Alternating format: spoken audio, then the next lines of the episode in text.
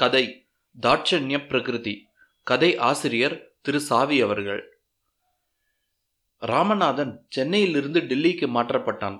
அவன் ரயில்வேயில் மெயில் ஸ்டார்டராக இருந்ததால் அடிக்கடி டெல்லிக்கும் சென்னைக்கும் போய் வர சௌகரியமா இருந்தது. சென்னை வாசிகளும் டெல்லி வாசிகளும் ராமநாதனை தங்களுடைய இலவச தபால்காரனாகவும் கூட்ஸ் வண்டியாகவும் உபயோகித்துக் கொண்டார்கள். அதாவது டெல்லியில் இருக்கும் தங்கள் பந்துக்களுக்கு இவன் மூலமாய் தபால் கரிவடாம் துணி அப்பளாக்குழவி முதலிய குடும்ப சாமான்களை அனுப்பி வந்தார்கள். ராமநாதன் பொறுமைசாலி. இல்லாவிட்டால் பட்டணத்தில் உள்ள சாமான்களில் முக்கால் வரிசையை டெல்லியிலும் டெல்லியில் உள்ள சாமான்களை பட்டணத்திலும் கொண்டு வந்து சேர்ப்பானா? அத்துடன் அவனுக்கு இரண்டு ஊர் மனுஷர்களும் வேண்டியவர்கள். தாட்சண்யப்பட்ட மனிதர்கள் சொல்லும் பொழுது எப்படி மாட்டேன் என்பது? அநேகமாக ராமநாதனுக்கு மாதத்தில் நாலைந்து பிரயாணம் கட்டாயம் உண்டு. ஒவ்வொரு பிரயாணத்திலும் அவன் கொண்டு போகும் சாமான்கள் மூன்று குடும்பத்திற்கு ஆகும். ஒரு தடவை ராமநாதனுக்கு அசாத்திய கோபம் வந்துவிட்டது. அவனுக்கு கோபம் வந்ததில் தவறென்ன ஊரார் சாமான்களை எல்லாம் கொண்டு போய் டில்லியில் வைப்பதற்கு தானே அவனுக்கு இந்த சர்க்கார் சம்பளம் தருகிறார்கள்? இருந்தாலும் அவன் தன் கோபத்தை அடக்கிக் கொண்டு பரோபகாரம் இதம் சரீரம் என்று நண்பர்களுக்கு உதவி கொண்டிருந்தான். ராமநாதனுடைய குடும்பம் சென்னையில் இருந்தது. டெல்லியில் குடுத்தனத்தை போடலாகாதா என்றால் அங்கே வாடகையெல்லாம் அதிகம். ரயில்வேயில் இனாம் சவாரி இருப்பதால் சென்னைக்கு அடிக்கடி வந்து போய் கொண்டிருந்தான். சரி இந்த தடவை டெல்லிக்கு போகும்பொழுது யாரிடமும் சொல்லிக்கொள்ளாமல் ரகசியமாய் ரயில் ஏறிவிட வேண்டியதுதான் என்று தீர்மானம் பண்ணியிருந்தான்.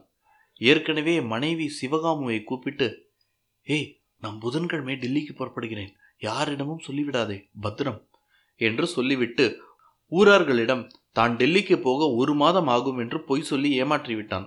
அதில் ஒருவர் ராமநாதா நீ எப்பொழுது போனாலும் சரி போகும் பொழுது என் மாப்பிள்ளைக்கு ஒரு டப்பி விபூதி வைத்திருக்கிறேன் ஞாபகமா எடுத்துக்கொண்டு போகணும் என்று அப்பொழுதே முன்கூட்டி சொல்லி வைத்து விட்டார் மறுநாள் புதன்கிழமை சிவகாமு பக்கத்து வீட்டு சுப்புலட்சுமியிடம் ஏதோ வேலையாக போயிருந்தாள். சுப்புலட்சுமி ஏண்டி சிவகாமு உங்க ஆத்துல என்னைக்கு டெல்லிக்கு போறார்? என்று கேட்டாள்.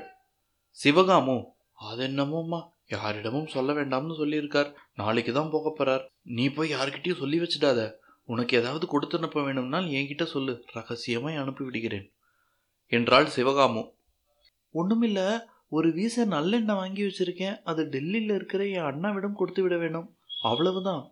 என்று சொல்லி எண்ணெய் டின்னையும் எடுத்து வந்து சிவகாமுவிடம் கொடுத்தாள். புதன்கிழமை வந்தது. ராமநாதனுக்கு பரம சந்தோஷம். பிரயாணம் ஒரு விபூதி சம்புடம் ஒரு வீசை நல்லெண்ணெயோடு மட்டும். ஸ்திரப்பட்டதை குறித்து மிகவும் சந்தோஷப்பட்டு கொண்டான். பகல் மூன்று மணிக்கு ரயிலுக்கு மாப்பிள்ளை போல கிளம்பினான். இதுவரை அவன் இந்த மாதிரி மூட்டை முடிச்சு இல்லாமல் போனதே கிடையாது. பரம சந்தோஷத்துடன் ரயில் அடிக்கு சென்ற ராமநாதனுடைய முகம் வெளுத்தது.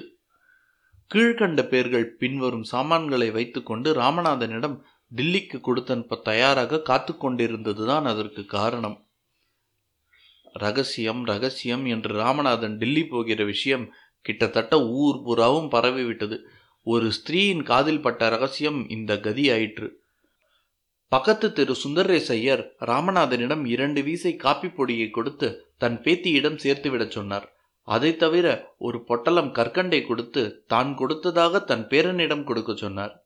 அடுத்த தெரு அம்மு பாட்டி முறுக்கு சீடை அப்பளம் வடாம் பொறிவிளங்காய் முதலிய பக்ஷணங்களை கொடுத்து தன் அருமை பெண்ணிடம் சேர்க்கச் சொன்னாள்.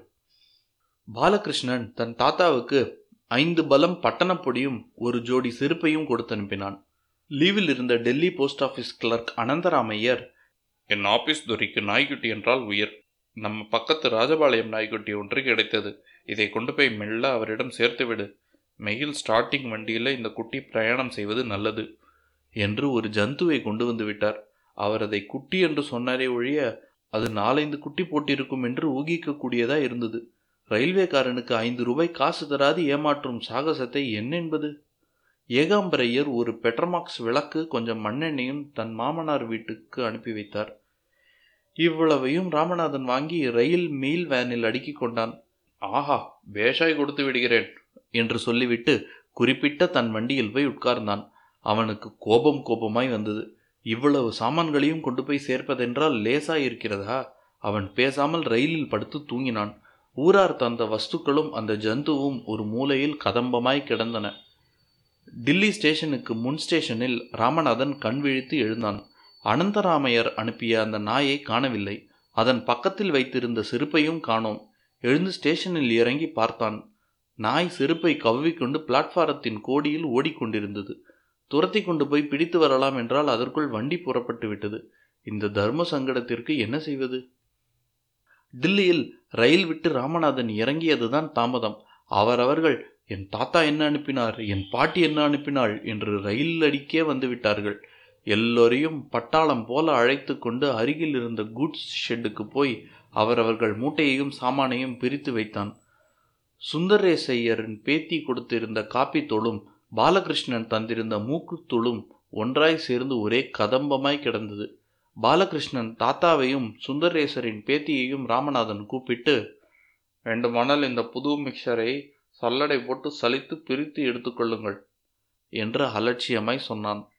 பாலகிருஷ்ணன் தாத்தா ஏண்டா ராமநாதா என் பிள்ளை செருப்பு அனுப்பினானே அது எங்கே? என்று கேட்டார். செருப்பா அனந்தராமையர் அனுப்பிய அந்த திருட்டு நாய் அதை காலில் மாட்டிக்கொள்ளாமல் வாயில் மாட்டிக்கொண்டு முந்தின ஸ்டேஷனிலேயே இறங்கி ஓடிவிட்டது. மெல்ல போய் அதை கண்டுபிடித்து அதனிடம் செருப்பை வாங்கி கொள்ளும். அப்படியே சௌகரியப்பட்டால் அனந்தராமையர் நாயையும் அழைத்து வந்து விடுங்கள் என்றான் ராமநாதன். அம்மு பாட்டி தந்த பக்ஷணத்தில் எல்லாம் ஏகாம்பரையரின் மண்ணெண்ணெய் கலந்து நறுமணம் வீசியது. இப்படி அமர்க்களமாய் இருந்த லக்கேஜிலிருந்து அவரவர்கள் தத்தம் சாமான்களை எடுத்துக்கொள்வதற்கு மணி மூன்று ஆயிற்று ராமநாதனை பிடித்த சனியன் அன்றோடு சமர்த்தியாயிற்று. ஆன்று முதல் அவனிடம் யாரும் சாமான் எடுத்து போகிறாயா என்று கேட்டதே கிடையாது. முற்றும்